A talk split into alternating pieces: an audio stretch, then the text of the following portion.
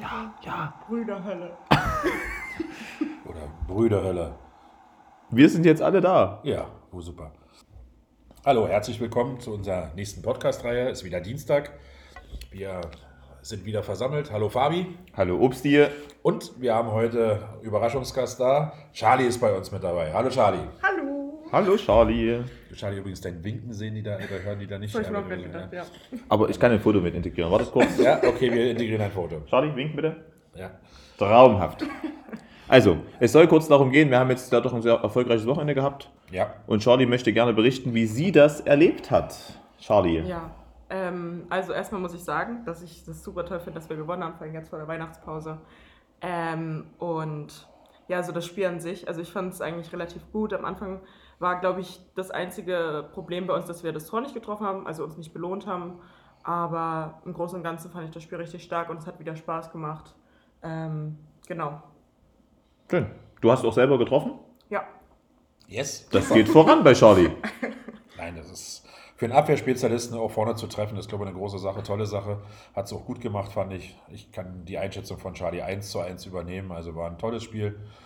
Anfangsphase zwar ein bisschen holprig, aber ich glaube, von Anfang an haben wir uns nicht die Butter vom Brot nehmen lassen, haben gleich losgelegt, klar Ansage gemacht, wo es hingeht an dem, an dem Tag. Und ich glaube, zu keinem Zeitpunkt hatte Wuppertal auch eine, eine Chance, irgendwie äh, in Richtung Führung zu gehen oder das Spiel eigentlich zu gewinnen. Denke ich auch. Also erstmal Charlie, Abwehrspezialist. Charlie kann ja wirklich beides, wirklich sehr gut. Ähm, doch, doch, hier wird ihm den Kopf geschüttelt. ich habe nicht geschüttelt. Nein, also ich denke, Charlie macht das sehr gut. Wir haben das jetzt auch wieder entdeckt, wie es letzte Saison war. Das ist mit Stefanie ein richtig guter Innenblock. Wir konnten im Laufe des Spieles auch, nachdem Wuppertal kaum eine Chance hatte, auch nochmal die ganzen Jüngeren mit reinschmeißen, die das auch, glaube ich, sehr gut gemacht haben. Es waren alle erfolgreich, außer Tyra, ähm, aber da wird sie nach zwei Minuten rausgeholt und auch sonst sieben Meter rausgeholt und ähm, Tore vorbereitet.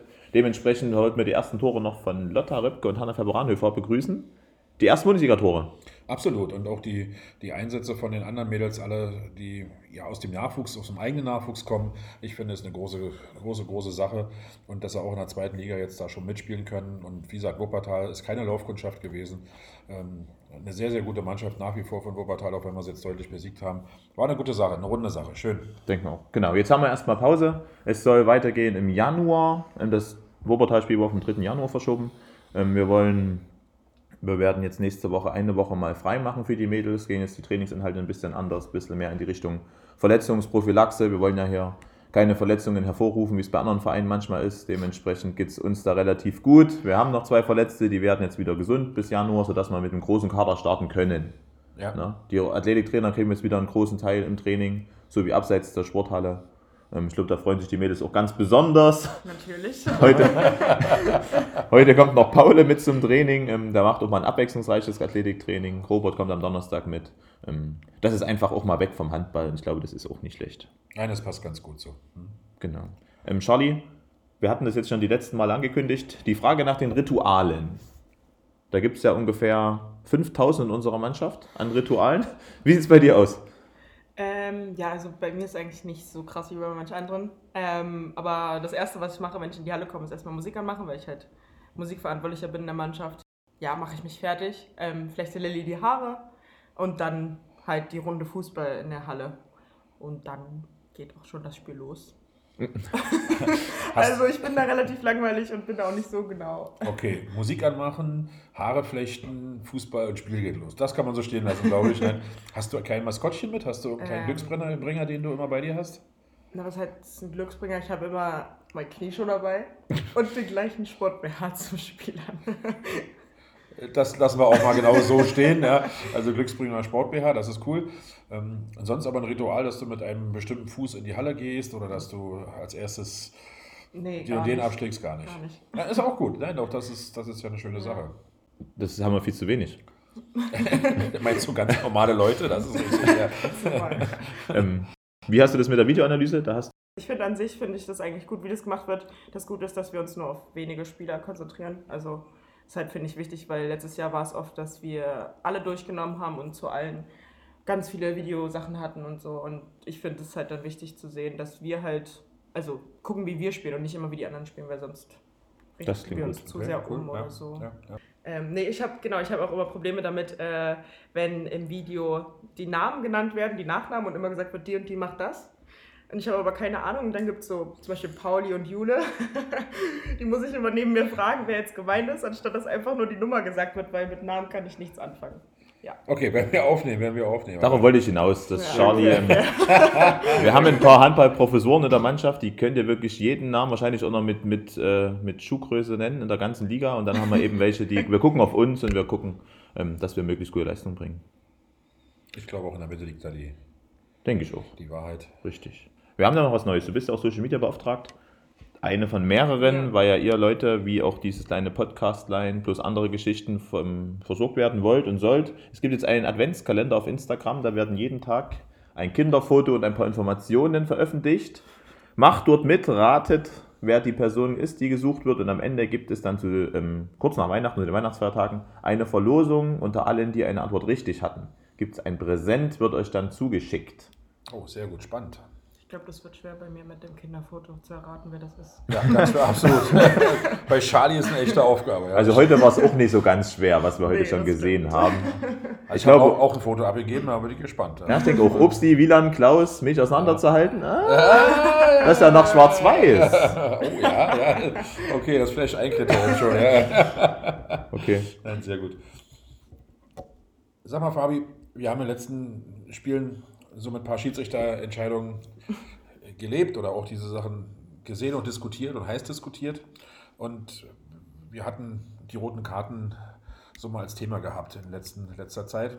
Wir haben, Zwickau hatte eine gekriegt für, einen- für, für einen Konterfoul, glaube ich, drin. Äh, Wir hatten dieselbe Situation bei einer anderen Mannschaft, die hier bei uns zu Gast war, wo zwei Mädels gepfiffen hatten. Dann hatten wir jetzt dieses Spiel wieder eine, eine Aktion gegen unsere Jule, die dann auch mit Rot bestraft worden ist. Und wir waren so in einer Diskussionsrunde und haben mal analysiert, wo der Trend hingeht und hatten eigentlich festgestellt, mh, dass man sich als, als faulende, also als, als, als gefaulte Mannschaft hinschmeißen muss und, und schreien muss, damit tatsächlich auch diese Sache geahndet wird. Fabi, deine Meinung? Wir haben es ein paar Mal diskutiert. Wir haben Wir haben wirklich jetzt schon mehrmals diskutiert. Wir hatten ja auch wirklich Leute hier, die haben auch schon Bundestrainer gemacht. Ähm, Das sind wirklich viele Leute, die da auch Ahnung haben.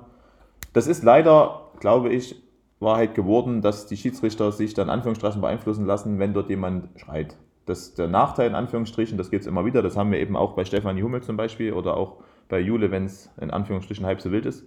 Die stellen sich wieder hin und rennen zurück, freuen sich über ihr Tor, weil sie körperlich sehr, sehr gut sind. Aber das ändert nichts an der Foul-Tatsache. Und das sind zu häufig, bin ich der Meinung, Fouls von hinten, von der Seite. Die sind rot würdig und werden nicht mit Rot bestraft. Das gibt es nicht bloß bei uns, das gibt es in der ganzen Liga, glaube ich, auch Absolut, beim ja, gesamten ja, Handball, auch beim Männerhandball sieht man das immer wieder. Und da stellt sich schon die Frage, ob wir jetzt in Richtung Fußball gehen müssen, was ich sehr traurig fände.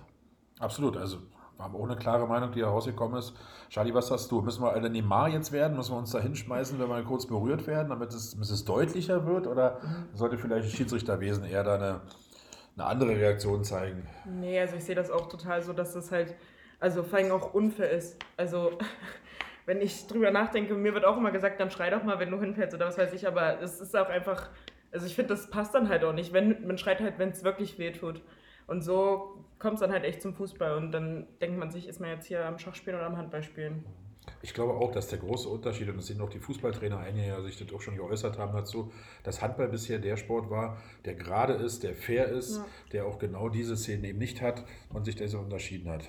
Also ich denke, vielleicht haben es ein paar Schiedsrichter gehört, in die Richtung wieder. Vielleicht könnt ihr uns ja auch weiterhelfen und sagen, pass auf, so ist es gar nicht, vielleicht war es bloß euer subjektives Empfinden. Ja, wir sind da spannend. sicherlich auch, ähm, wir sind da auch Offen. offen. Und wir freuen uns über sämtliches Feedback von euch. Also, also alle Schiedsrichter, die jetzt dazu eine Meinung haben, nehmt die Mailadresse, Geschäftsstelle. Richtig, HC Leipzig. Wir werden sehr, werden sehr gespannt sein, mal ein paar andere Meinungen noch zu kriegen, als die wir bis jetzt gehört haben. genau, wir würden uns freuen. Liebe Grüße an die L-Gruppe. Vielen Dank für eure Unterstützung. So, sind wir auch schon wieder am Ende unseres kleinen Podcasts angekommen. Charlie. Charlie, schön, dass du da warst. Ja, Hat uns riesig gerne. gefreut. Möchtest du noch was loswerden? Ich will nur sagen, ähm, danke fürs Zuhören und bleibt alle schön gesund in dieser schweren Zeit. Ja. Ich will noch was sagen. und schöne Weihnachtszeit. Ja, schöne Weihnachtszeit. Ist ganz wichtig. Geht jetzt auch los. Susan. Ja, wir haben ein paar spezielle Fans auf einer Alpaka-Farm und alle, die da leben, herzliche Grüße von dem Obsti.